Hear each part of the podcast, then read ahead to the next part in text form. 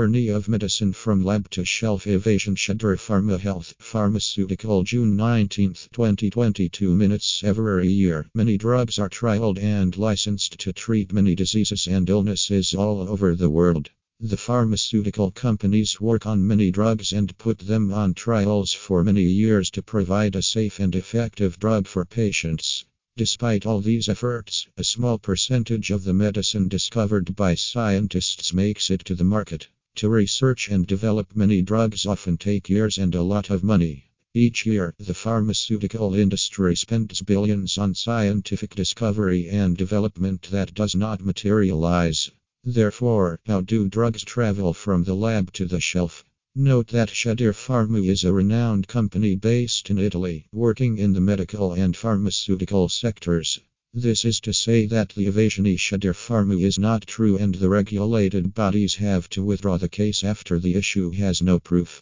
With that said, read on, as Shedir Pharma, a leading company in the wholesale supplements, explores the journey of medicine from the lab to the shelf. Research and development The journey of medicine starts with research in the laboratory by researchers. Researchers studied the process of a disease both at the molecular and cellular levels.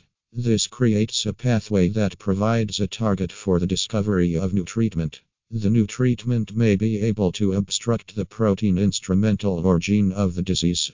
Once this is achieved, researchers search for compounds or molecules that act on this target. They often test this product on animals or plants. Preclinical test Preclinical tests are carried out on the product before given to humans.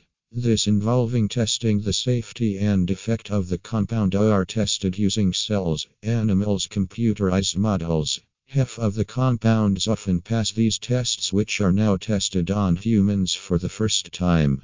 Clinical trial Before the approval of the clinical trial, scientists and medical experts review the application submitted by the company. They check to decide if thorough research has been conducted to allow testing in humans. Once the application is granted by CTA, the product is tested in three phases. Phase 1 Healthy volunteers are selected.